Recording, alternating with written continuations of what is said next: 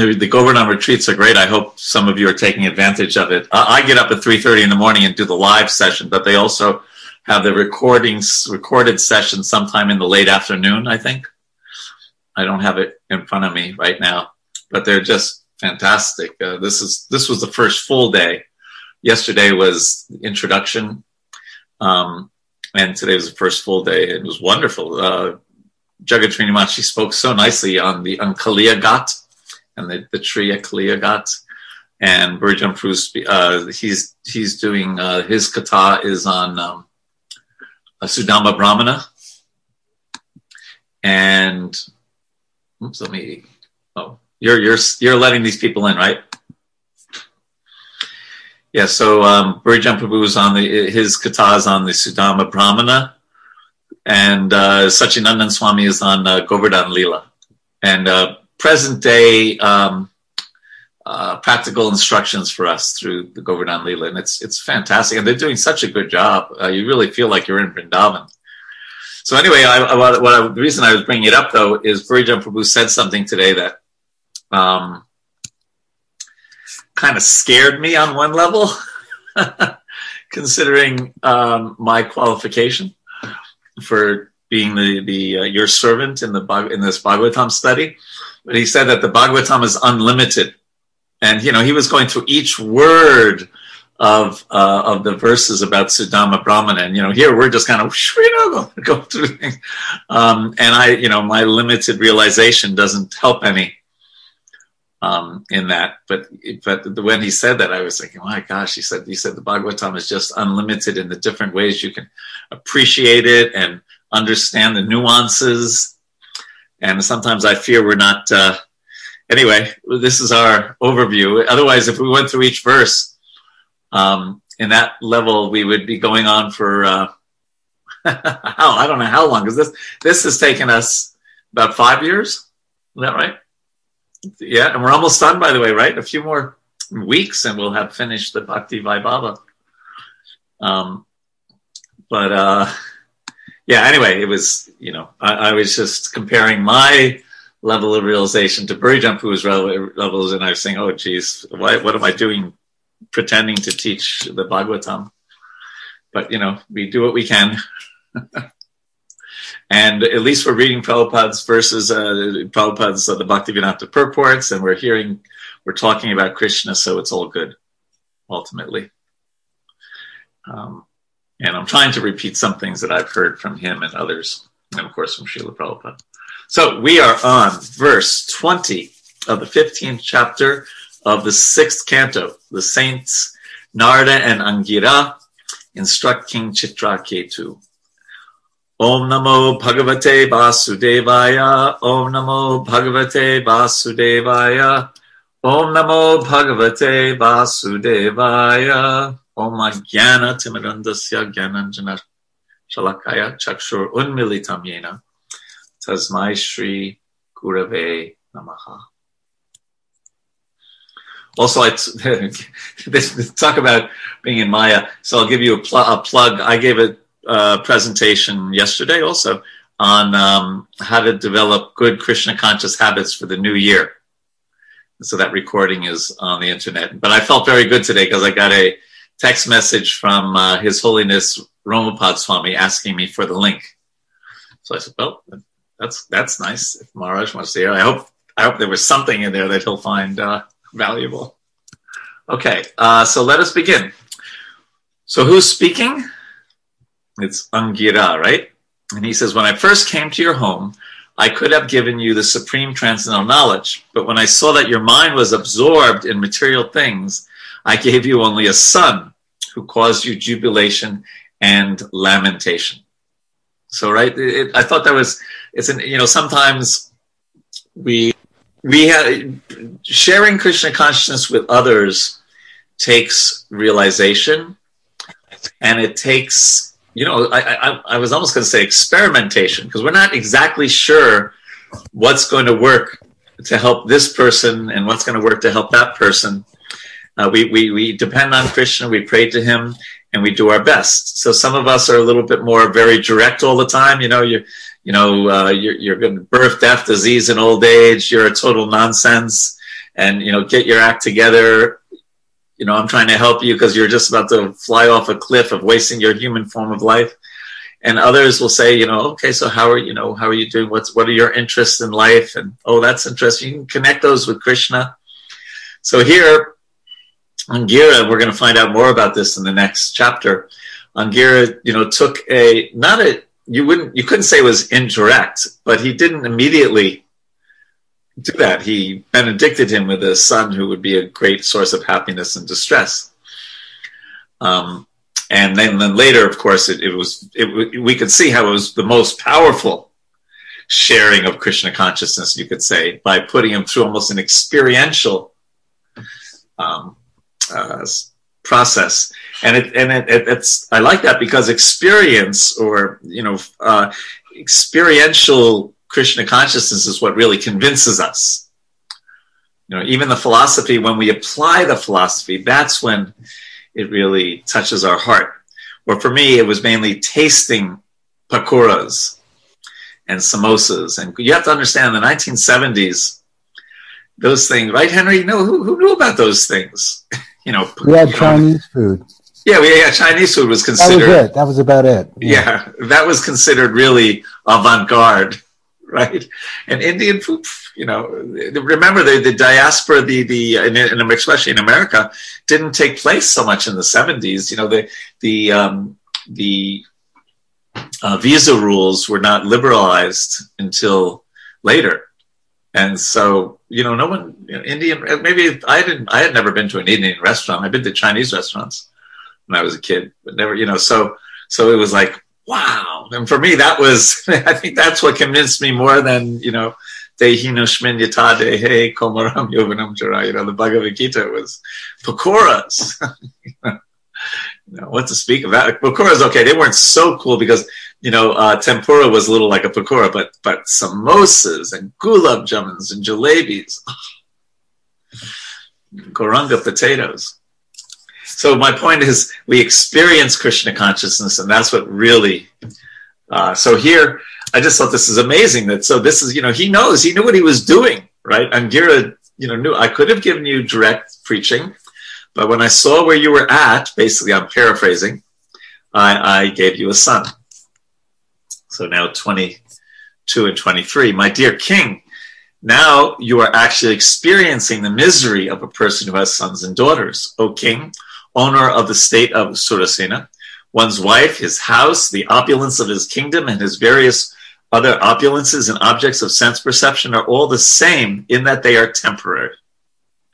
One's kingdom, military power, treasury, servants, ministers, friends, and relatives are all causes of fear, illusion, lamentation, and distress. They are like a Gandharva Nagara, a non existent palace that one imagines to exist in the forest. Because they are impermanent, they are no better than illusions, dreams, and mental concoctions. And of course, we uh, we understand, and we've talked about this so many times, that this is a difference between Mayavad philosophy and Vaishnava philosophy is that we don't say things are unreal, we say that they're impermanent. And in that sense, they're not real because they're not lasting. These visible objects, like wife, children, and property, are like dreams and mental concoctions. Actually, so you could say, well, dreams and mental concoctions, well, that sounds like illusory, but they're dreams and mental concoctions because of their temporary nature. And that's said in the next sentence. Actually, what we see has no permanent existence. It is sometimes seen and sometimes not. Only because of our past actions do we create such mental concoctions, and because of these concoctions, we perform further activities. So now he's giving him the straight jnana style preaching. The, indiv- the living entity in the bodily conception of life is absorbed in the body, which is a combination of physical elements, the five senses for gathering knowledge, and the five senses of action along with the mind. Through the mind, the living entity suffers three kinds of tribulations Adhibhautika, Adhidaivika, and Adhyatmika. Therefore, this body is a source of all miseries. And I said I was going to talk about this purport, right? Yes. Um, so where here it is. The fact is, Prabhupada writes in the second paragraph, the fact is that the living entity, while concocting with the mind, creates the material condition. Because matter is destructible, through the material condition, the living entity suffers. Because even if you get something that's very enjoyable, it, we lose it because of its temporary nature, at least at the time of death, if not earlier. Otherwise, the living entity is detached from all material conditions. When one comes to the Brahman, the spiritual platform, the platform of spiritual life, fully understanding that he is a spirit soul, aham brahmasmi, he is no longer affected by lamentation or hankering. So um, it's it's a mental concoction. What a powerful statement. Hmm. But it is our reality unless we work really hard to experience another reality. And Sachinandan Swami was talking about this today at the Govardhan retreat. That it takes determination and it takes a plan to get us absorbed in the actual reality. Hmm?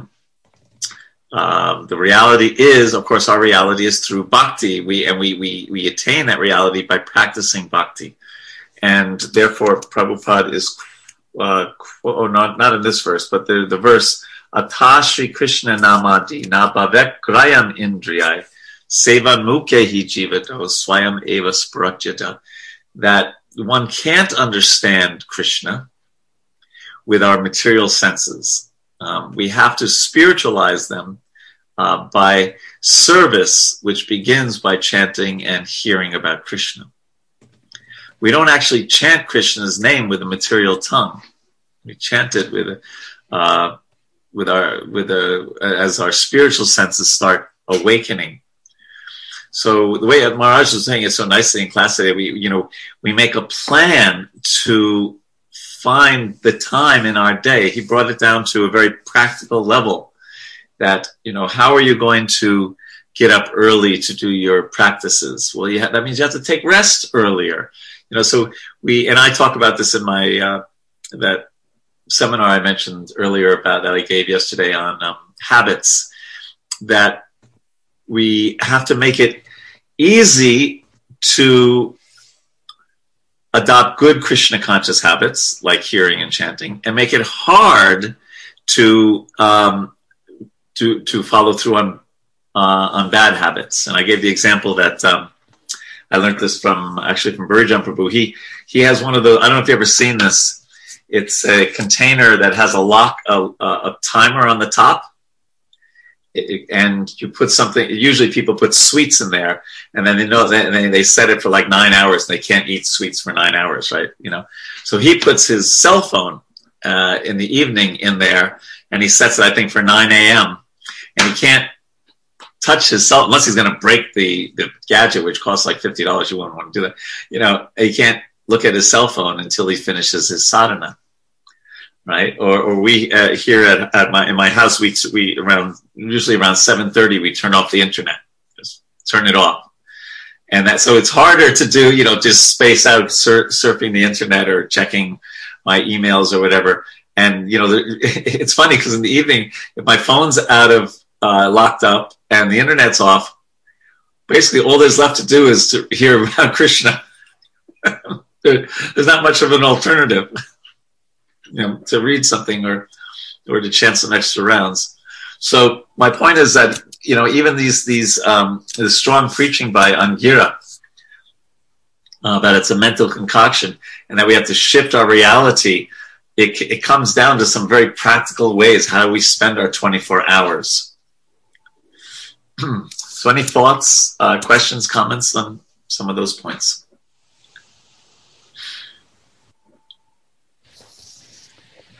I just want to go back. Where is that um, that lecture you gave on habits? Where on the internet?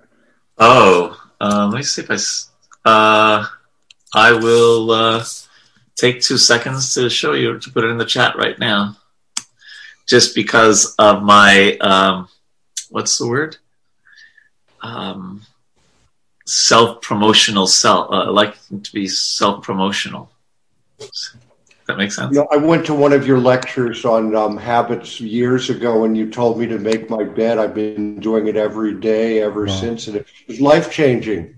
I'm glad you brought that up because I actually did. I didn't actually mention it. Yeah, in that in this one, but yes, it's a really good thing to make our bed uh, right when we wake up, or roll up our sleeping bag if that's um, if that's what we do. Okay, back to yeah, back to our Bhagavatam. Sorry. Um, any other points on this uh, on this point about mental concoction and Atashi Krishna Namadi and changing our reality? You know, really trying to live our life in such a way that we really start understanding our reality is Brindavan. Our reality is Krishna's name. Our reality is that we're not this body. Our reality is that we should spend our life nicely hearing and chanting about Krishna.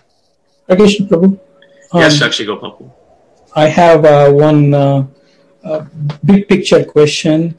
So, what Angira and Narada Muni is teaching is like, uh, uh, uh, given the situation, Chitraketu is a Kshatriya, and um, is now, you know, basically, you know, in a Grihasthashrama. but the Angira and Narada Muni's teachings are mostly sannyasasrama. So, what is the significance? Basically like you know we are all in preaching and we go and talk to people. And uh, you mentioned so many times uh, each and like this instruction varies person to person and where, which stage they are in. So is there is any significance on this and how we should understand? Well um, yeah no we you're right that we generally speak differently and that's why he didn't immediately just like tell them go take sannyas, and you know he, but he could he he did make he did help him become a great devotee, as we're going to see in the next chapter. Um, but yeah, we it, it, it depends on um, on where a person is at very much. We're, now we're talking about practical preaching, Um because um, Krishna. I'm trying to remember the verse in the Bhagavad Gita, um, but we act is something I think engage them in works of devotion is that maybe that's the word the words uh, you know um, krishna recommends in one place that don't just give them gyan but engage them in acts of devotion. So I, it reminds me a lot of um, uh, Jayananda Prabhu, uh, the great disciple of Srila Prabhupada's, who had this strong faith that if people engage in devotional service, they'll they'll be attracted to Krishna. So when he was fixing the Ratha Yatra cart, he would get people like right off the streets uh, to help that help him. And he would always, you know, he'd be maybe fixing a car, and you'd only, you know, see his legs sticking out, and he'd have someone walking by. Could you hand me that wrench? And you know that would engaging them in service. Or Lord Chaitanya with uh, Prakashananda Saraswati, right? He sat in the dirty place. Um, he sat in the dirty sat in the dirty place just so that you know uh, he would that Prakashananda would offer his hand to Lord Chaitanya, and that way engage in devotional service. So, um, Walt, yes, Hare Krishna. Um, uh, so that's that's that is a nice thing to keep in mind. Just like our uh, we don't have them this today, but our Mahamantra Prabhu he, he engages people quite directly, right, by getting them to chant you know Krishna's name. And many of the devotees here, they don't. You know, most people didn't wake up in the morning thinking, "Oh, I can't wait for a devotee to knock on my door and try to sell me a Bhagavatam." right? But we engage people in, in, in all different ways and acts some kind of way in acts of devotion. But it's but yeah, I think your point is well, or what you're getting at, Shakshi Gopapu, is well said that it might not be the first thing that we want to tell a person who has you know five children and working two jobs to uh, it's all maya it's all nonsense. Actually that's not krishna's suggestion in, in the gita but we uh, you know or, or, as lord brahma you know stanestita shutigatam tanuvang manobir stay in your position stanestita but hear about krishna. So but at, and at the same time um, Oh, thank you, Suganda. So as not to disturb the minds of the ignorant men attached to the fruitive results of prescribed duties, a learned person should not induce them to stop work. Rather, by working in the spirit of devotion, he should engage them in all sorts of activities for the gradual development of Krishna consciousness. Thank you, Subhanda. You know, if there's a young person, like, you know, like um, kind of the way I'm just looking who's on the call, at least for Henry and I, you know, back in the 70s, it was just like give up everything. You know, I was just a, I was just a high school student, so I didn't have much to give up. and just, uh, you know, join the ashram and Haribol it was that was fine for me. You know, this material world is terrible, and this and that. I was I didn't have any. I wasn't married. I didn't have any uh, any much going on in the material world except going to college. So it depends. Is that all right, Shakshi? Anything else? Well, the thing about yes. the the very, very uh, direct preaching that Angira is doing. It, um, it's no news to devotees, but um, we see this kind of direct, no nonsense approach so often in the Bhagavatam. Um, and uh, he's stressing and others stress you know, all of these opulences that you have. So it, it, it's already assumed that everybody knows the value of these opulences. You know, uh, but that's it's assumed that uh, that's all. That's all that they know. They don't know the other half. That it's temporary. That it's um, impermanent, and that's why it's going to cause you suffering. And that, um, so, go ahead. No, no, uh, but you're right, and and it's also good to remember that this is Gyan preaching. It's not Bhakti. It's Gyan that leads to Bhakti because we don't really get the Bhakti preaching until the next chapter, where the, where Narada starts instructing him, uh, giving him the mantras to chant to develop his his bhakti. But it helps the, this kind of knowledge helps us become detached and better hearers of, of the bhakti principles. Should we go on to the next verse? Because the next verse is also uh, something that we're going to talk about. Um, so 26. Therefore, O King Chitraketu, carefully consider the position of the Atma. In other words, try to understand who you are, whether you're the body, whether you're the mind or whether you're the soul. Consider where you have come from, where you are going after giving up this body, and why you are under the control of material lamentation. Try to understand your real position in this way, and then you'll be able to give up your unnecessary attachment. You will also be able to give up the belief that this material world or anything not directly in touch with services to Krishna, so there's a little Krishna consciousness there, is eternal. Thus, you will obtain peace. Hmm. Um, Srila Bhaktisiddhanta Saraswati Thakur says that, and we, we celebrated his uh, Tirobhav yesterday, that um, was it yesterday, day before yesterday? Day before yesterday. Or was it yesterday? I can't. Yesterday, every, yesterday. What's that? Yesterday. yesterday. Okay, gosh. when you're, you know, during uh, lockdown and COVID and everything, you know, every day is kind of merges into every other day. And also because we had Friday off, you know, yeah. uh, I, you know, Saturday, yesterday seemed like a Sunday, and you know, this is like just extra credit or something today. um, he said that when one one is convinced that the, there's no happiness in this material world, he's made the greatest first step in his in his devotional progress. So, in the purport, Srila Prabhupada writes The Krishna conscious movement is factually endeavoring to bring human society to a sober condition. So, this is very sobering preaching, isn't it? Because of a misdirected civilization. Right? Imagine like misdirected, right? You know, you know, sometimes we, we, we're driving uh, on the highway and they're doing some repair, so they take you on a detour. And that's okay because we know the detour is going to keep getting you uh, back on the right track. But what if the detour sends you on the opposite direction? right? Just like totally, you know, you're trying to, you know, like last week, uh, a couple of weeks ago, I was, I was driving down to Florida. What if I took a detour and, and instead of keep going south, you know, the detour takes me to Tennessee or something like that. So, so that's, that's totally misdir- I would be totally misdirected. So here, because of a misdirected civilization, people are jumping in materialistic life like cats and dogs performing all sorts of abominable, sinful actions and becoming increasingly entangled. This, the Krishna conscious movement includes self realization, which is what we're hearing about, right? Self realization. Because one is first directed by Lord Krishna understand that one is not the body, but the owner of the body.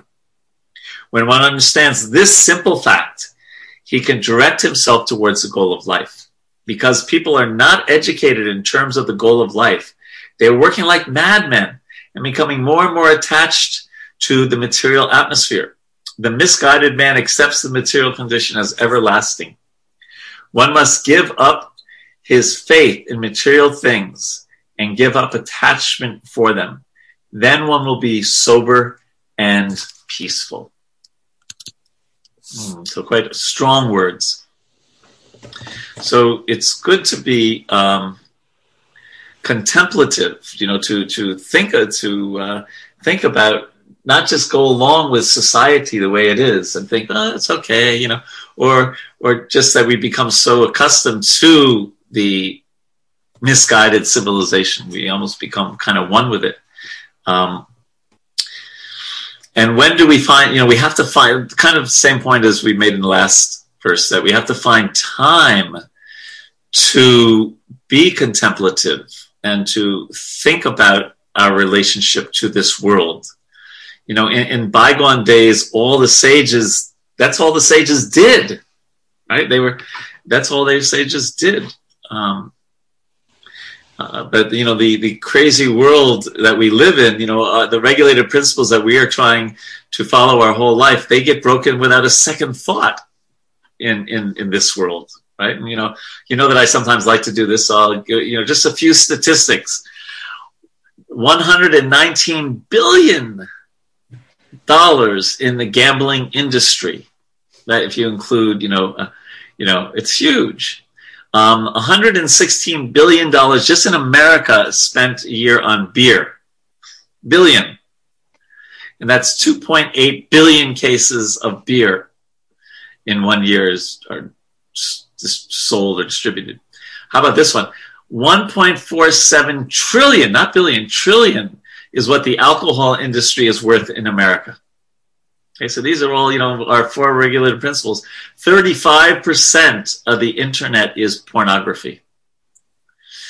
In America, this is down from what it used to be, over 600,000 abortions per year and then and then this is 54 billion animals killed 8 billion chickens 36 million cows and 43 billion shellfish percentage of adults age 18 and over who have had at least one heavy drink day which means five or more drinks for men and four for women in the past year 25% so just just to i just you know quote those to just show how we're surrounded. The whole atmosphere is is um, surrounded by principles that we are against or we you know try to we we want to avoid and we don't want to be influenced by and that's that's that's the world we live in that's the world we live in so we have to we, we want to we don't have to but we should choose to insulate ourselves um, carefully. Some questions or comments on this? I think it's extremely, obviously goes without saying, but I'll say it anyway. Extremely difficult to insulate oneself. Yes. Because you're talking about a mass of humanity doing something, right? Mm-hmm. You can do whatever you want. That mass is still going in that direction. And it, right. Yeah. So it's almost insoluble. It, it is hard. That. Yeah. You can always say that this is happening because it's going to be happening. It, it is hard, um, but it is also possible. At least um, there's things that we can do. Like, well, let's say, Andy. Well, let me ask you. Let's say, and, and I'm not getting on your case. I'm not talking about you specifically, right? But let's say you were talking to someone who says, you know, I really want to have less to do with um, with the way society thinks and does things. What advice might you give them? Oh boy, you shouldn't ask me that. well, you don't. You know, you can I, be as hypocritical as you want in this case. You don't have to. mm, you don't want to ask me that. All right, I would say, uh, you know, trash the TV would probably be right up there, yeah. and maybe put uh, certain restrictions. You can even get these programs right on your internet use, and I would say find out something you love to drink as much as alcohol. You know, maybe it's smoothies or whatever. You know, find something. Because I can always top if you ask me. Like you're saying, you turn off your internet. I'm saying, why don't you turn off the circuit breakers uh, to all but vital appliances? Uh, could do that. No electricity. I mean, you can always top it. Yeah, yeah, yeah you could do that. I, mean, I did that not by choice, but living in Brindavan, you know, we would have hours and hours of no electricity many, many times. but I think there are ways to be less, or you know, only use, or you know, only use something like a TV for documentaries, and only you know, or or you know, okay, so you you you really attach the taste of meat. Okay, well, buy Beyond Burgers, right, which tastes very. I only had it once. I don't know. Um, Beyond Burger, and it tasted so similar to the real thing, I couldn't have it again. You know, but in other words, we try to um, not just say don't do this, because part of Krishna consciousness is not don't do this, but replace it with that. Yeah, because so, um, like you were listing off those negative things, yeah, all the gambling, all the alcohol, and everything, but there are really a lot of disturbing uh, statistics. Like I heard one that I can't get over is that like every American is using 11,000 watts per hour. Amazing. Because we're so resource intensive. Yeah. And so it's if you just dwell on that, it's oh, it becomes so daunting. Yeah. Yeah. It's scary. Yeah. Yeah. yes. uh, anyone? Anything else? Okay, then let's carry on. So we're going to the end of this chapter. The great sage Narada said, uh, the, "Well, my dear king, so this is Narada now, not Angira. Attentive, attentively receive from me a mantra, which is most auspicious. After accepting it from me, in seven nights you will be able to see the Lord. Imagine if someone said that to us. I would like, bring it on. I would call in sick for seven days. wouldn't go to work. And I'd just like, yes, please. My dear king, in former days, Lord Shiva and other demigods took shelter of the lotus feet of Sankarsana. Thus, they immediately got free from the illusion of duality and achieved unequaled and unsurpassed glories in spiritual life. You will very soon attain that very same position. Thus end the Bhaktivedanta purports of the sixth canto, 15th chapter of Srimad Bhagavatam, entitled The Saints Narada and Angira Instruct King Chitraketu. Chapter 16 King Chitraketu meets the Supreme Lord. Text 1. Sri Sukadev Goswami said, My dear King Parikshit, by his mystic power, the great sage Narada brought the dead son into the vision of all lamenting relatives and then spoke as follows. Narada Muni said, O living entity, all good fortune unto you. Just see your father and mother. All your friends and relatives are overwhelmed with grief because of your passing away. Because you died untimely, the balance of your lifetime still remains. Therefore, you may re enter your body and enjoy the remainder of your life surrounded by your friends and relatives, accept the royal throne and all the opulences given by your father. Now, before we go on, I wanted you to read the hear this. Um, Srila Vishwanath Chakravarti Thakur says that actually it was Narada Muni who entered the child's body in order to enlighten the king and queen through the mouth of their dead son.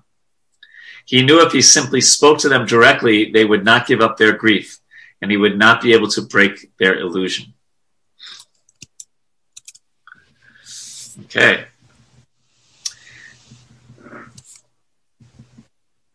Here we go.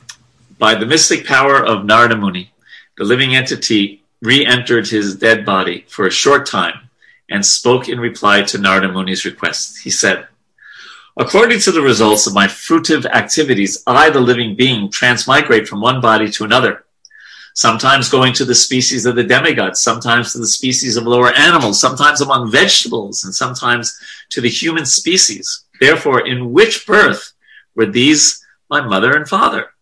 No one is actually my mother and father.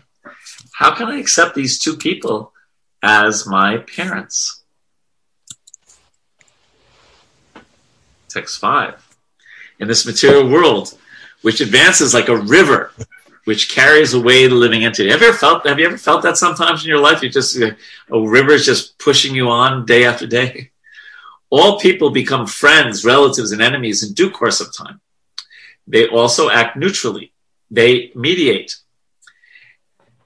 They despise one another, and they act in many other relationships. Nonetheless, Despite these various transactions, no one is permanently related.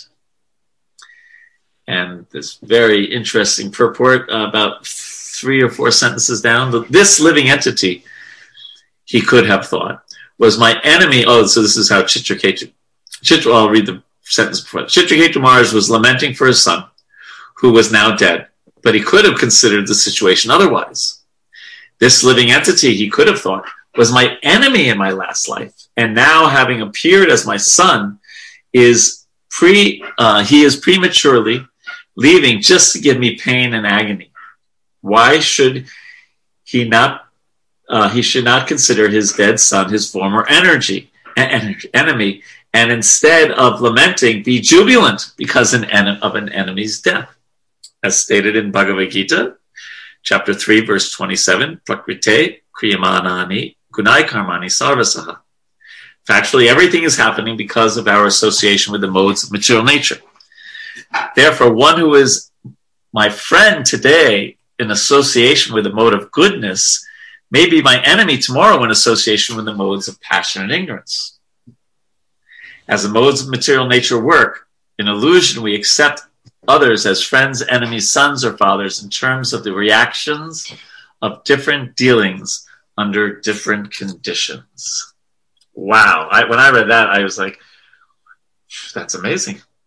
So we don't always see things as they are, right? So, you know, he in the next verse, it, it, uh, the next purport probably basically says he was enemy in his last life, right?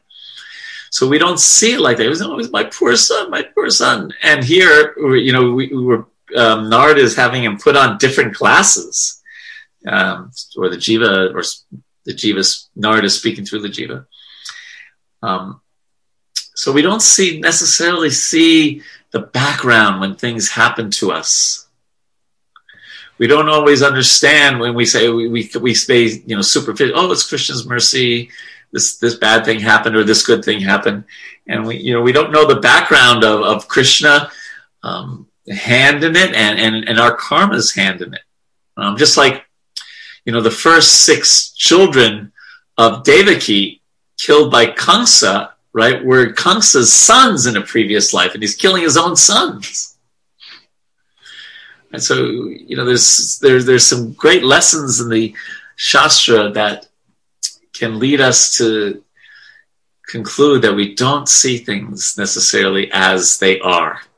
So that's one point. And then I just thought I'd make the other point in this in this uh, purport, and that is this whole point about seeing people in terms of friends and enemies. Because as Vaishnavas, we we want to transcend that. And so here's a verse, um, Canto seven, chapter five, verse number four. Prahlad certainly heard the recited uh, and recited the topics of politics and economics taught by the teachers. But he understood that political philosophy involves considering someone a friend and someone else an enemy, and thus he did not like it. Srila Prabhupada's purport. Politics involves accepting one group of men as enemies and another group of as friends. Everything in politics is based on this philosophy. Uh, do, uh, do we see that today in the world? in America? And the entire world, especially at the present is engrossed in it.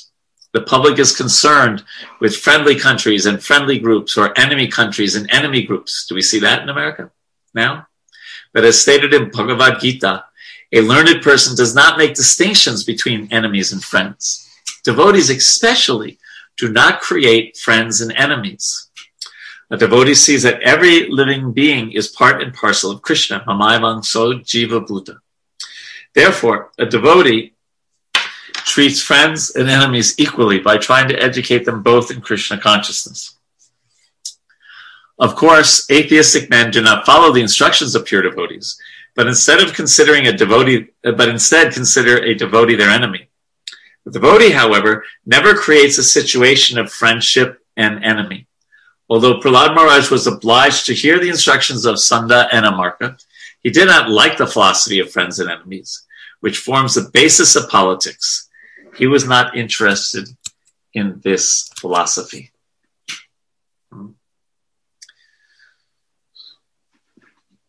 Maharaj Yudhishthira is called Ajata Satru, right? That one whose enemy is never born.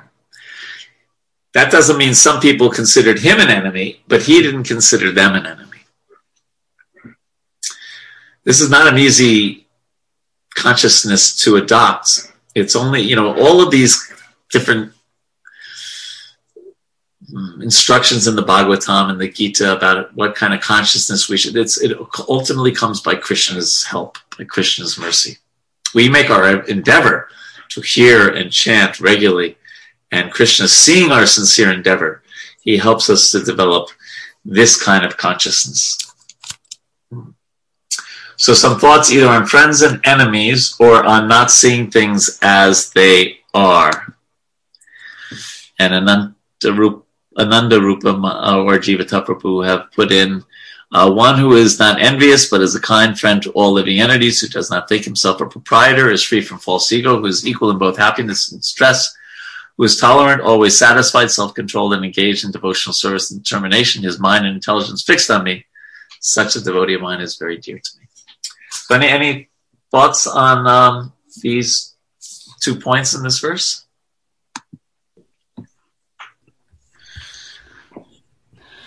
Hare Krishna Prabhu. Yes, Raghunandan Prabhu. Um, yeah, it's an it's an important point that we are not seeing the world as they are, but uh, I just want to see the world as I want it to be. yes. and that that causes so many problems and frictions. Mm. Yes. Another famous person says, We don't see the world as it is, we see the world as we are. Which is similar to what you're saying. Yeah. Yeah. So it's quite a effort to change that, and it really comes by becoming Krishna conscious, doesn't it? Yeah. Other thoughts? Let's see what Suganda has put in here. Oh, she's quoting the Avanti Brahmana. Failing to conquer this irrepressible enemy, the mind, whose urges are intolerable and who torments the heart, many people are completely bewildered and create useless quarrel with others. Thus, they conclude that other people are either their friends, their enemies, or parties indifferent to them. So, yes, it, ultimately, it's the mind who's our enemy. Yeah, our reaper. Okay, anything else on this?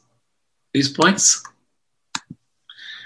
Hare Krishna Prabhu. Yes, So, Ananda um, Rupa. I was, yes, Prabhu. So I was recollecting how in Bhagavad Gita, in Lord Krishna's teachings, over and over again in several chapters, it's emphasized that one needs to transcend the modes of material nature. Being in lower modes of nature, how uh, you know how how our consciousness gets degraded. Uh, you know our knowledge, our determination, um, our behavior, living entities' behavior is impacted. So uh, now here, you know, as we are studying more about this, and we are talking about uh, perceptions that thinking of enemy and friend and working of mind.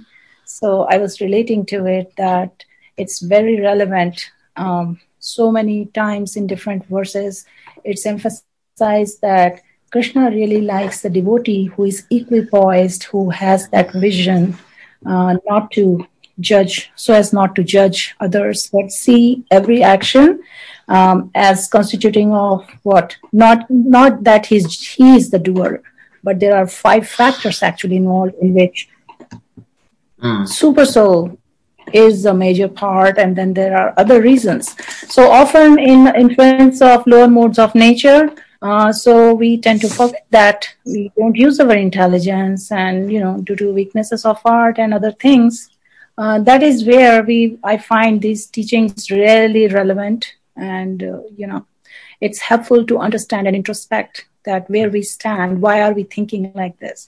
I mean this remembrance is now uh, there more and more you know eh, probably earlier a few years back i would read this and not remember it all the time now you know I, i'm able to understand you know how to develop that tolerance or to be respectful to others at all times not to expect respect back you know relevance of all these teachings Thank you. so Thank you so much.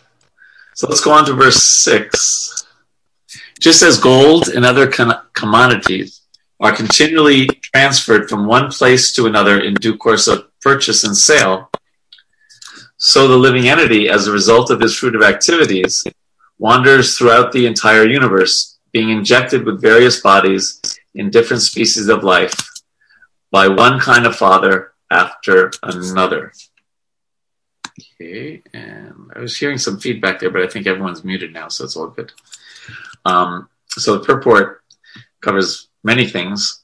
Mm, the first thing is this this point, isn't it interesting, right? You you you get some, let's say you get some cash, you get a hundred dollar bill, and you know you spend it on something that you really like, and then that hundred dollar bill gets in the hands of your enemy, and they spend it to you know um, purchase a knife so they can slash your tires. so that same hundred dollar bill was it your friend or was it your enemy? right. So Prabhupada writes, if the king's son was his enemy, he could have. Uh, how could the king have so much affection for him? In answer, the example is given that when someone's wealth falls into the hands of his enemy, the money becomes the enemy's friend. Thus, the enemy can use it for his own purposes. Indeed, he can even use it to harm its previous owner. Therefore, the money belongs neither to the party nor to the other. The money is always money, but in different situations, it can be used as an enemy or a friend. Now, the next point, next next purport, uh, next paragraph, as explained in Bhagavad Gita, it is not by any father or mother that the living entity is given his birth. The living entity is a completely separate identity from the so-called father and mother. By the laws of nature, the living entity is forced to enter the semen of a father and be injected into the womb of the mother. He is not in control of selecting what kind of father he will accept, right? We've talked about that several times, and nobody filled out a form saying, I want to be born in this city and I want these parents. Right? Kriyamanani. The laws of nature force him to go to different fathers and mothers, just like a consumer commodity that is purchased and sold. Therefore, the so called relationship of father and son is an arrangement of prakriti or nature. It has no meaning, and therefore it is called illusion. So let's talk about that for a minute, then we'll go on to the last point. So, well, actually, no, I'll read the last point. Uh, this is the last paragraph. In the transmigration of the soul through different bodies, everyone in every form of life, be it human, animal, tree, or demigod, gets a father and mother. It is not very difficult. The difficulty is to obtain a bona fide spiritual master and Krishna. Therefore, the duty of a human being is to capture the opportunity to come in touch with Krishna's representative, the bona fide spiritual master. so, so this is the Gyani's relationship to family members, right? That it's that it's just an illusion, right? It's it's just an illusion. You, you who's your mother? Who's your father? You've had so many mothers, so many fathers, and that is a Gyani's relationship with with the family members. Now, what about for devotees? Now, we are also taught not to be uh, overly attached, but in, but we have a practical way of dealing with this that is natural, and that is that we see our family in relationship with Krishna. We try to connect our family to Krishna. Hmm. Um, so yeah, so here it's saying that the spiritual master is a real father. Uh, yet look at Srila Prabhupada's how he dedicated the Krishna book. Right? He wrote to my father Gaur De, 1849 to 1930. A pure devotee of Krishna who raised me as a Krishna conscious child from the beginning of my life. In my boyhood, my, in my boyhood ages, he instructed me how to play the mridanga. He gave me Radha Krishna Vigraha to worship, and he gave me Jagannath Rath, Rathayatra to duly observe the festival as my childhood play. He was kind to me, and I imbibed from him the ideas later solidified by my spiritual master, the eternal Father. So, so we see in Prabhupada's, uh, in that beautiful dedication to Krishna book, he didn't say after who you know, to my spiritual master, and who gives a damn about my father? right? He he didn't do that at all, right? He said he dedicated it to his father, and his father was a devotee, and then he also recognizes later on that his eternal father is Srila Bhakti Siddhanta Saraswati Thakur. So this is the uh, mood of a Vaishnava. They don't reject family, they engage family. They don't reject anything. We don't reject anything of this world. We engage it in Krishna's service. So it's again, it's that what we've talked about in the past. It's kind of like Hegel's thesis, antithesis, antithesis, synthesis. So the thesis is we love all of our family members. You know, I just, you know, they're my life and soul. The antithesis is, ah, who's my family members? You have one father, one mother one time, and another, they're meaningless. And the synthesis is that you are attached to, you are not attached in a material way, but you become attached and you uh, connect them with Krishna and therefore have a wonderful, lasting relationship with them in Krishna's service.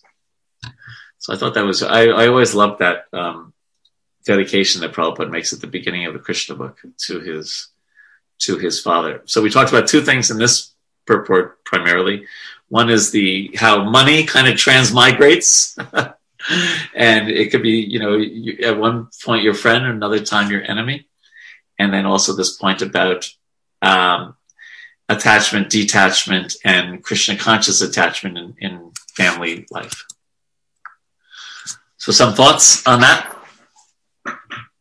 And, and, and an interesting point, by the way, in practical reality, I don't think Prabhupada's children were very devotionally inclined. I don't want to commit an offense by that, but I don't think they were.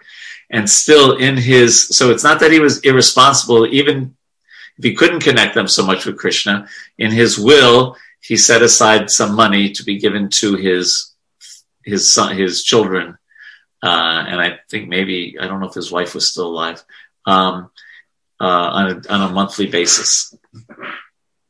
So he still did his duty. Yes, Shiva. Hare Krishna. So thank you for covering such nice and the you know dedication in Krishna book reveals how Srila Prabhupada was seeing good you know from the very early stage itself and how he is so appreciative of his parents and he was appreciative of his surrounding. And as we hear that money is a commodity, right? And for a person with uncontrolled mind, it's an enemy. Still, right? And for a person with controlled mind, it's a friend. Right. Because they know how to use it. So if your enemy has an uncontrolled mind, you can give them money to completely destroy themselves. You don't have to do that job. Money will do that. While at the same time, you give it to devotee, then they would use it in the right purpose. So it becomes their friend and your friend.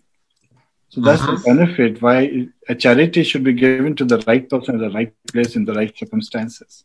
So you actually learn a lot of lessons just by hearing that purport. More ideas come to our mind. Hare Krishna. Very good. Thank you. Other thoughts? Yes, Henry. I, I love it. And they were talking about, you know, um, Prabhupada's talking about the Rath Yatra, and I just kind of, when he was a baby, yeah, I mean, when he was a little kid, he had the little toy Rath Yatra cart and everything. and how you know that was important, you know, um, in his life. And I was thinking about the the people in um, Jagannath Puri who don't want Rath Yatras to be on different days Yeah. different places. I think you can't control Krishna. You know, Krishna's going to manifest. He's going to have a Rath Yatra where he wants to. You can't control him. That's my conclusion. Very good. And one of the biggest Rath Yatras in the world now is the Calcutta one, and you could say Prabhupada started it. Right? The Calcutta Rath Yatra, I think, is the biggest ISKCON Rath Yatra in the world. It's huge, huge. I don't know recent years. I'm, I'm talking, you know, from remembrances of some time ago. But thank you for that, Henry. I also noticed that when he wrote, he said he gave me Rath Yatra, Mridanga. Yeah. Other thoughts, comments, questions? Okay, so let us carry on. We're going up to verse, well, um, yeah, I'm gonna, I want to read something in eight. So, okay. Verse number seven. A few living entities are born in the human species, and others are born in animals, as animals. Although both are living entities, their relationships are impermanent. An animal may remain in the custody of a human being for some time, and then the same animal may be transferred to the possession of other human beings. As soon as the animal goes away, the former proprietor no longer has a sense of ownership. As long as the animal is in his possession, he certainly has an affinity for it. But as soon as the animal is sold, the affinity is lost. Even though one living entity becomes connected with another because of a relationship based on bodies that are perishable, the living entity is eternal. Actually, it is the body that is born or lost, not the living entity. One should not accept the living en- that the living entity takes birth or dies. The living being actually has no relationship with so-called fathers and mothers. As long as he appears as the son of a certain father and mother as a result of his past fruitive activities, which, by the way, is a question was just posed, and that answers it in the um, chat. As long as as long as he appears as the son of a certain father and mother as a result of his past fruitive activities, his karma, he has a connection with the body given by that father and mother. Thus, he falsely accepts himself as their son and acts affectionately. After he dies, however, the relationship is finished. Under these circumstances, one should not falsely uh, be falsely involved with jubilation and lamentation. And in, for, for verse 8, Srila Vishwanath Chakravarti Thakur comments that the soul that had once been Chitraketu's son doesn't want to resume his previous identity since he no longer identifies with it or the relatives attached to it. So he says, it's not proper to ask me to re-enter this body. Like it's just like, who are these people? Right? Could you imagine if someone, let's just assume you had you had a human form in your last life and you know you can't remember it, right? And someone just says, Here's your father and mother, and you're like, Huh? I don't have any I don't know these people. Right? So carrying on to verse number nine. The living entity is eternal and imperishable because he actually has no beginning and no end. He never takes birth or dies. He is the basic principle of all types of bodies, yet he does not belong to the bodily category. The living being is so sublime that he is equal in quality with the Supreme Lord, to the Supreme Lord. Nonetheless, because he is extremely small, he is prone to be illusioned by the external energy, and thus he creates various bodies for himself according to his different desires. For this living entity, no one is dear, nor is anyone unfavorable. He makes no distinction between that which is his own and that which belongs to anyone else. He is one without a second. In other words, he is not affected by friends and enemies, well wishers, and mischief mongers. He is only an observer, a witness of the different qualities of men. And Prabhupada says something very sweet in the purport that for the Supreme Lord there are no friends, enemies, or relatives, for he is completely free from all the disqualifications of ignorance that characterize the conditioned souls. On the other hand, he is extremely kind and favorable to his devotees, and he is not at all uh, satisfied with persons who are envious of his devotees. So that's a very good thing to keep in mind that we should never be envious of Krishna's devotees because otherwise Krishna will not be happy with us. And it was also interesting in Sachinandan Maharaj's talk today on the Govardhan retreat, he was talking about how studying this pastime of Krishna lifting Govardhan hill frees us from envy, frees us from envy. And Prabhupada later writes um, even something stronger. The Lord is extremely antagonistic towards those who are envious of his devotees. Ouch. Don't be envious of Krishna's devotees. Don't be envious of Krishna's devotees. If they're better than us, they have more money than us, better looking than us, much more advanced in Krishna consciousness, they deserve it. They were where we were at at one point, but they made advancement. They deserve it. Text 11. Oh, and Vishwanath Chakravarti Thakur comments on this um, verse. The Lord's affection for his devotees is not a fault, but an ornament. Nice. Text 11. The Supreme Lord, Atma, the creator of cause and effect, does not accept the happiness and distress that result from fruitive actions. He is completely independent of having to accept the material body. And because he has no material body, he is always neutral. The living entities, being part and parcel of the Lord, possess his qualities in a minute quantity. Therefore, one should not be affected by lamentation. Sri Sukadev Goswami continued. When the conditioned soul, the jiva, in the form of Maharaj Chitraketu's son, had spoken in this way and then left, Chitraketu and the other relatives of the dead son were all astonished. Thus, they cut off the shackles of their affection, which was due to their relationship with him, and gave up their lamentation. So you can see how powerful experiential learning is. You know, giving a lecture, of course, is wonderful and it's one way of learning, but it might not have, in this case, have been a, as powerful, especially if all of the residents in the in the kingdom, or at least who those who experienced who saw this happen, they were they, they were like immediately changed by this seeing this before their very eyes. After the relatives had discharged their duties by performing the proper funeral ceremonies and burning the dead child's body, they gave up the affection that leads to illusion, lamentation, fear, and pain. Such affection is undoubtedly difficult to give up but they gave it up very easily. So it was very difficult, but because they had this this shaksha darshan of it, of and saw what in their very eyes, they were convinced. They were convinced. So we should try to become convinced um, by hearing about them becoming convinced. Queen Kritadyuti's co-wives who had poisoned the child were very much ashamed, and they lost all their bodily luster.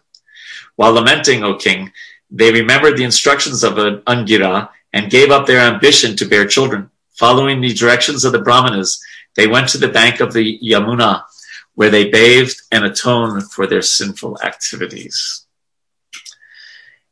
And this is a interesting one point that I wanted to make here, and that Prabhupada makes in the purport towards the end. Those who are sincere souls, after hearing this incident, should refrain from such child killing and should atone for their sinful activities by taking to Krishna consciousness very seriously. If one chants the Hare Krishna Maha Mantra without offenses, all of one's sinful actions are surely atoned for immediately, but one should not commit such deeds again, for that is an offense. So I like this point where Prabhupada says, for those who are sincere souls, after hearing the incident, okay, so maybe, so it seems that there's more responsibility uh, when we hear the truth. Now, so you know, Prabhupada doesn't say that you know.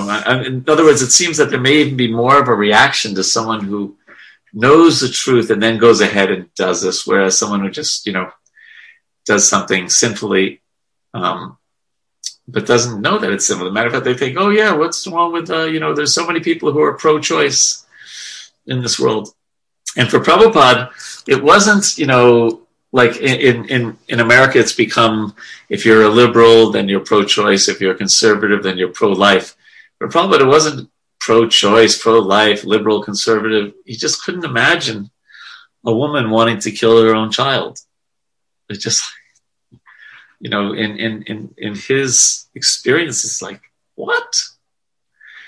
And, and not only could he not, I mean, he couldn't he'd imagine anything because he's Christian. he could imagine anything Krishna wants him to imagine, but it was just such a unthinkable thing. He spoke very strongly against it. Mm-hmm.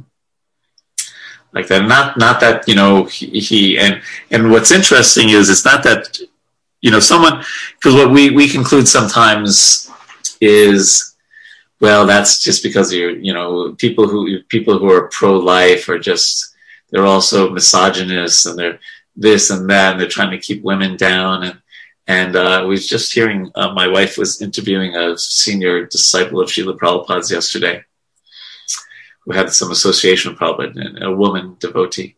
And Prabhupada was so, um, he took care of the women devotees. He saw one time a, a, one of the ladies had a rip in her sari, so he immediately bought her a new sari, like that. And and in um, in Calcutta, in the old old temple that we still have, um, but it's been renovated now. But I can't remember if the men had to go through the women's quarters to get to the shower or vice versa. And Prabhupada talked to her and said, "This, are you okay? Is this is this all right? You know, this doesn't seem." And and he made immediately made some adjustment to protect the women. So it's not like he was, you know, it, it, was, it, was he was coming from this topic from a very different perspective than people come from it today. And then he's also saying here that when we, it seems he's saying that when we uh, attain, attain knowledge, we have a greater responsibility. I know this wasn't one of the reading verses, but any questions or comments on that? Okay, and we can go on. We're going up to verse 20. Thus enlightened by the instructions of the Brahmanas Angira and Narada, King Chitraketu became fully aware of spiritual knowledge. As an elephant becomes free from a muddy reservoir of water, King Chitraketu came out of the dark well of family life. The king bathed in the water of the Yamuna, and according to prescribed duties, he offered oblations of water to the forefathers and demigods. So it's interesting, right? So he still did his Vedic duties. You could say, well, why why pay oblations to the forefathers? They're also no connection ultimately as a spirit soul, but he, he did, it says here that he did his prescribed duties. Very gravely controlling his senses and mind, he then offered his respects and obeisances to the sons of Brahma, Angira and Narada. Thereafter, being very, very much pleased with Chitraketu, who was now a self-controlled devotee and surrendered soul, Narada, the most powerful sage, spoke to him the following transcendental instructions. So now that here comes the bhakti, right? Narada gave Chitraketu the following mantra, O Lord, O Supreme Personality of Godhead, who is addressed by the Omkara Pranava. I offer my respectful obeisances unto you. O Lord, Vasu, o Lord Vasudev, I meditate upon you. O Lord Pradyumna, Lord Aniruddha, and Lord Sankarshana. I offer my respectful obeisances. O reservoir of spiritual potency, O supreme bliss, I offer my respectful obeisances unto you who are self-sufficient and most peaceful.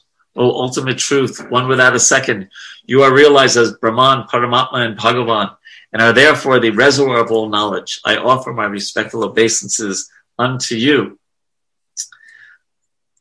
Perceiving your spiritual bliss, you are always transcendental by the to the waves of material nature. Therefore, my Lord, I offer my respectful obeisances unto you.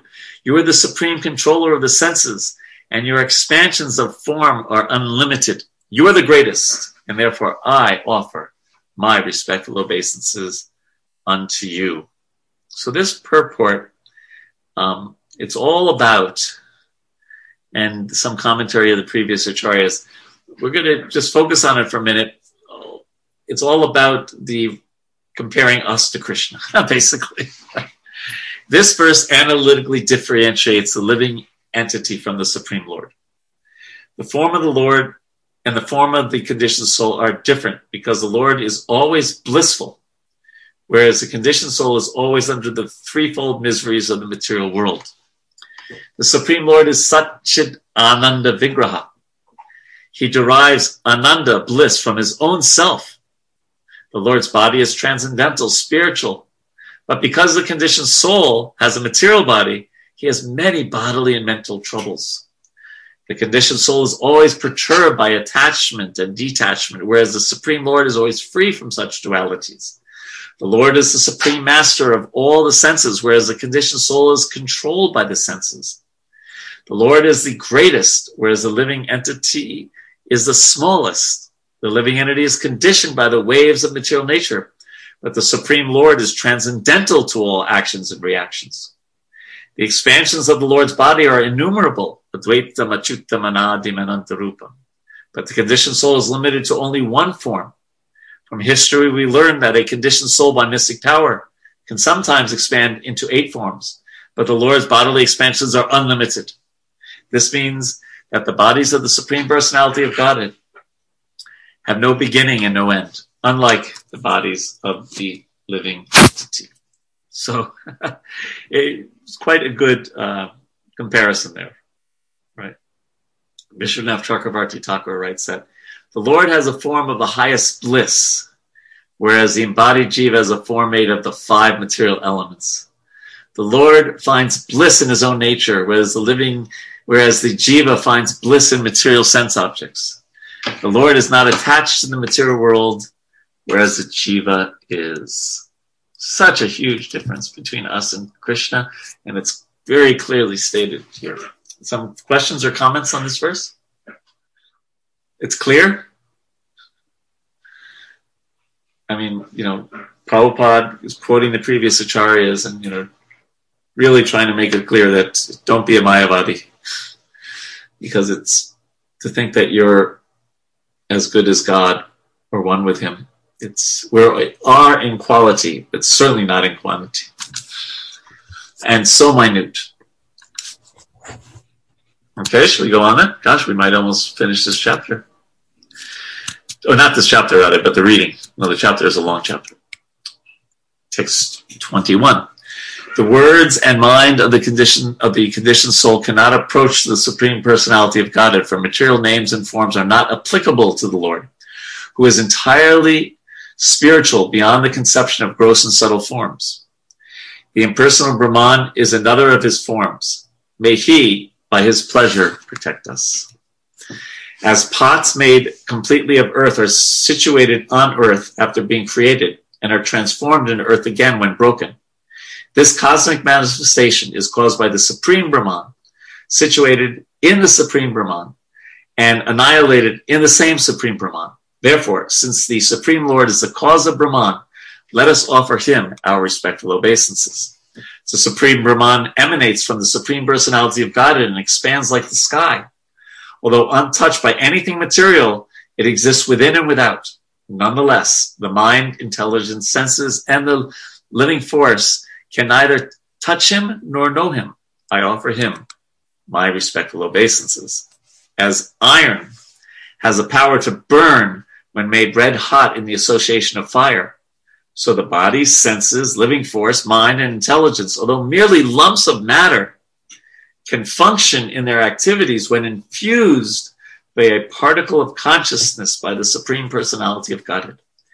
As iron cannot burn unless heated by fire, the bodily senses cannot act unless favored by the Supreme Brahman right towards the end of the purport, Prabhupada writes, This is the way to understand how the Supreme Brahman, Krishna, is present everywhere.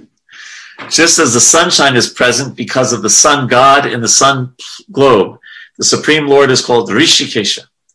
He is the only conductor of the senses. Unless empowered by his energy, our senses cannot act. In other words, he is the only seer, the only worker, the only listener, and the only active principle or supreme controller. So now quote a little bit from Jiva Goswami, and he's quoting Srila Sridhar Swami. and he's commenting on this verse, explaining how Krishna empowers, he says, how he powers the actions of the mind and senses. So the mind and senses are inert matter, and Krishna empowers them. This is what he says. I offer respects to that Brahman. The reason for the mind and senses not knowing Brahman is then explained. The body, senses, mind, and life forces, pranas, are each endowed with a portion of the Brahman's consciousness and move towards their respective objects. But without the Lord, each of them is like unheated iron, which cannot burn. Just as iron can burn when the Shakti of fire is applied to it, but iron itself is unable to burn anything. So the body, senses, and mind, so our body, our sense, our mind, and our life airs are moved to action by Brahma's knowledge, jnana, and action, kriya shaktis. But of themselves, they cannot touch or know Brahman.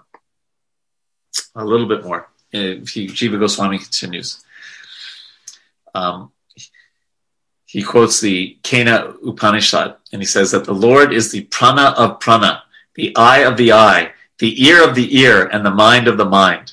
That's that's from the Kena Upanishad.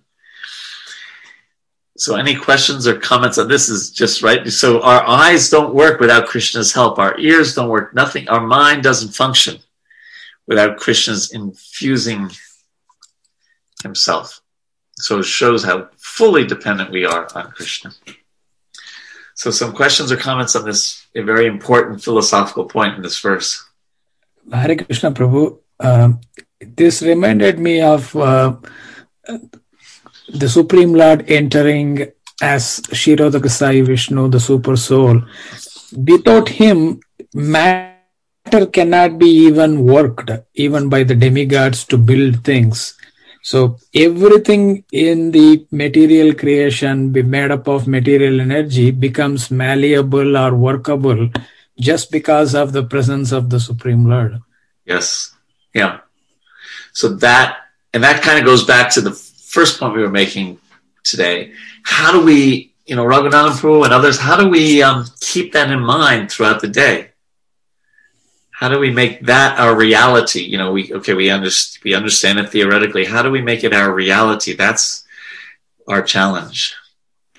Yeah, one thing that I experienced, Prabhu, is uh, based upon how attentive I am in chanting the Hare Krishna Mahamantra, that to that extent I am aware of that fact. If I am distracted in my chanting, then throughout the day, like I, it's it's pretty dull and that that consciousness is completely different as I go through life through during that day. So you see a real correlation to how well you chant to what your yeah uh, yeah attentive vision is. is really yeah helpful mm. because as krishna says from him comes remembrance and forgetfulness so yeah, i'm starting the day and i am chanting the mahamantra and I, how attentive i am it's able to help me remember him throughout the day. Otherwise if i am inattentive or distracted that's how my uh, day is going to be throughout. Yeah. Yeah. Thank you for that. Other thoughts?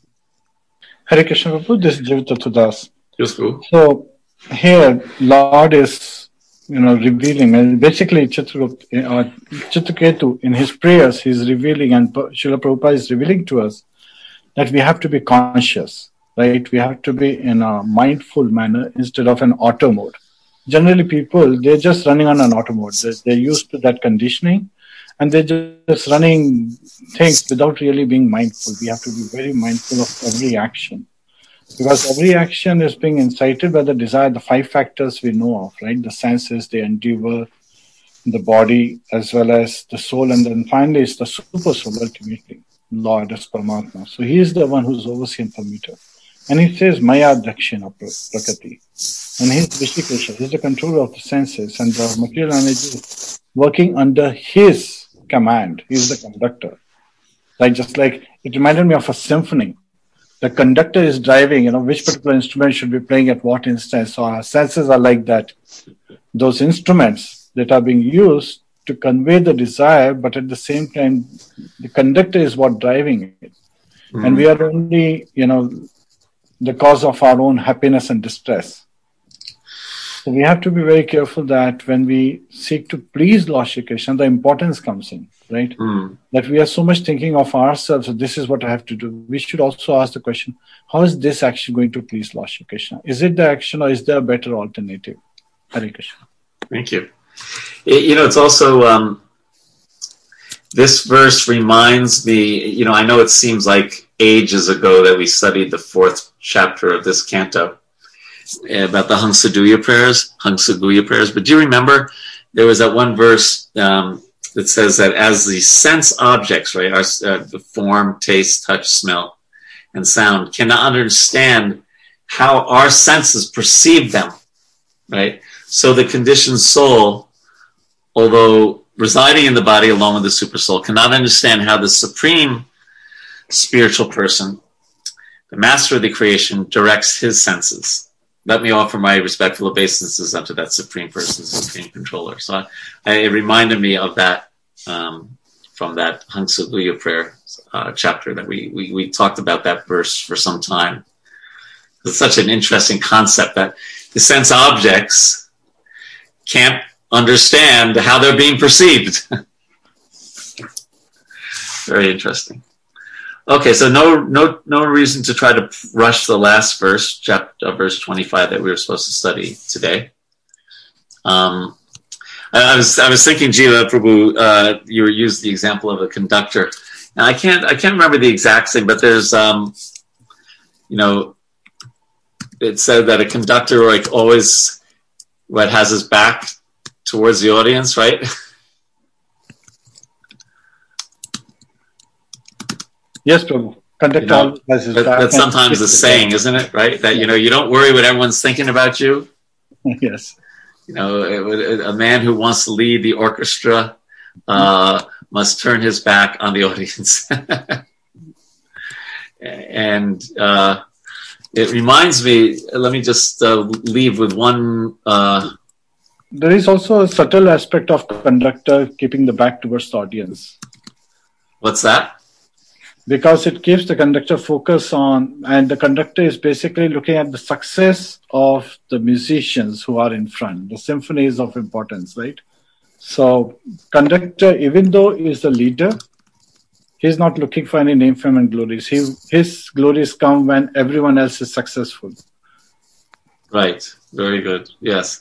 And it reminds me, and this is a I think we can apply this very nicely to Krishna consciousness and and even maybe what, what we were talking about very much at the right at the beginning of the class again about you know being really good about looking at our life and taking strong proactive stances to do something. So this is uh, one of my favorite quotes. This is from Theodore Roosevelt. it's famous. Most of you probably know this. It is not, and it's it's also tied in with the conductor having his back to the audience, right? It is not the critic who counts, not the man who points out how the strong man stumbles or where the doer of deeds could have done them better. The credit belongs to the man who is actually in the arena, whose face is marred by dust and sweat and blood, who strives valiantly, who errs, who comes up short again and again, because there's no effort without error and shortcoming, but who does not actually, but who does actually strive to do the deeds, who knows great enthusiasms, the great devotions, who spends his time in worthy cause, in a worthy cause, who at his best knows in the end the triumph of high achievement, and who at the mo- at the worst, if he fails, at least fails while daring greatly, so that his place shall never be with those cold and timid souls who know neither victory nor defeat. Yeah. Isn't that nice? So we should be bold in our Krishna consciousness and really don't give in to Maya and set up our life in such a way that we can conquer Maya. So thank you very much. I will send the out the uh, reading assignments again, and uh, we will carry on on this chapter 16, and then only three more chapters until we are done with this canto. Thank you very much. Thank Hare you. Krishna. Hare Krishna. Thank you. Prabhuji, Hare Krishna. Hare Krishna.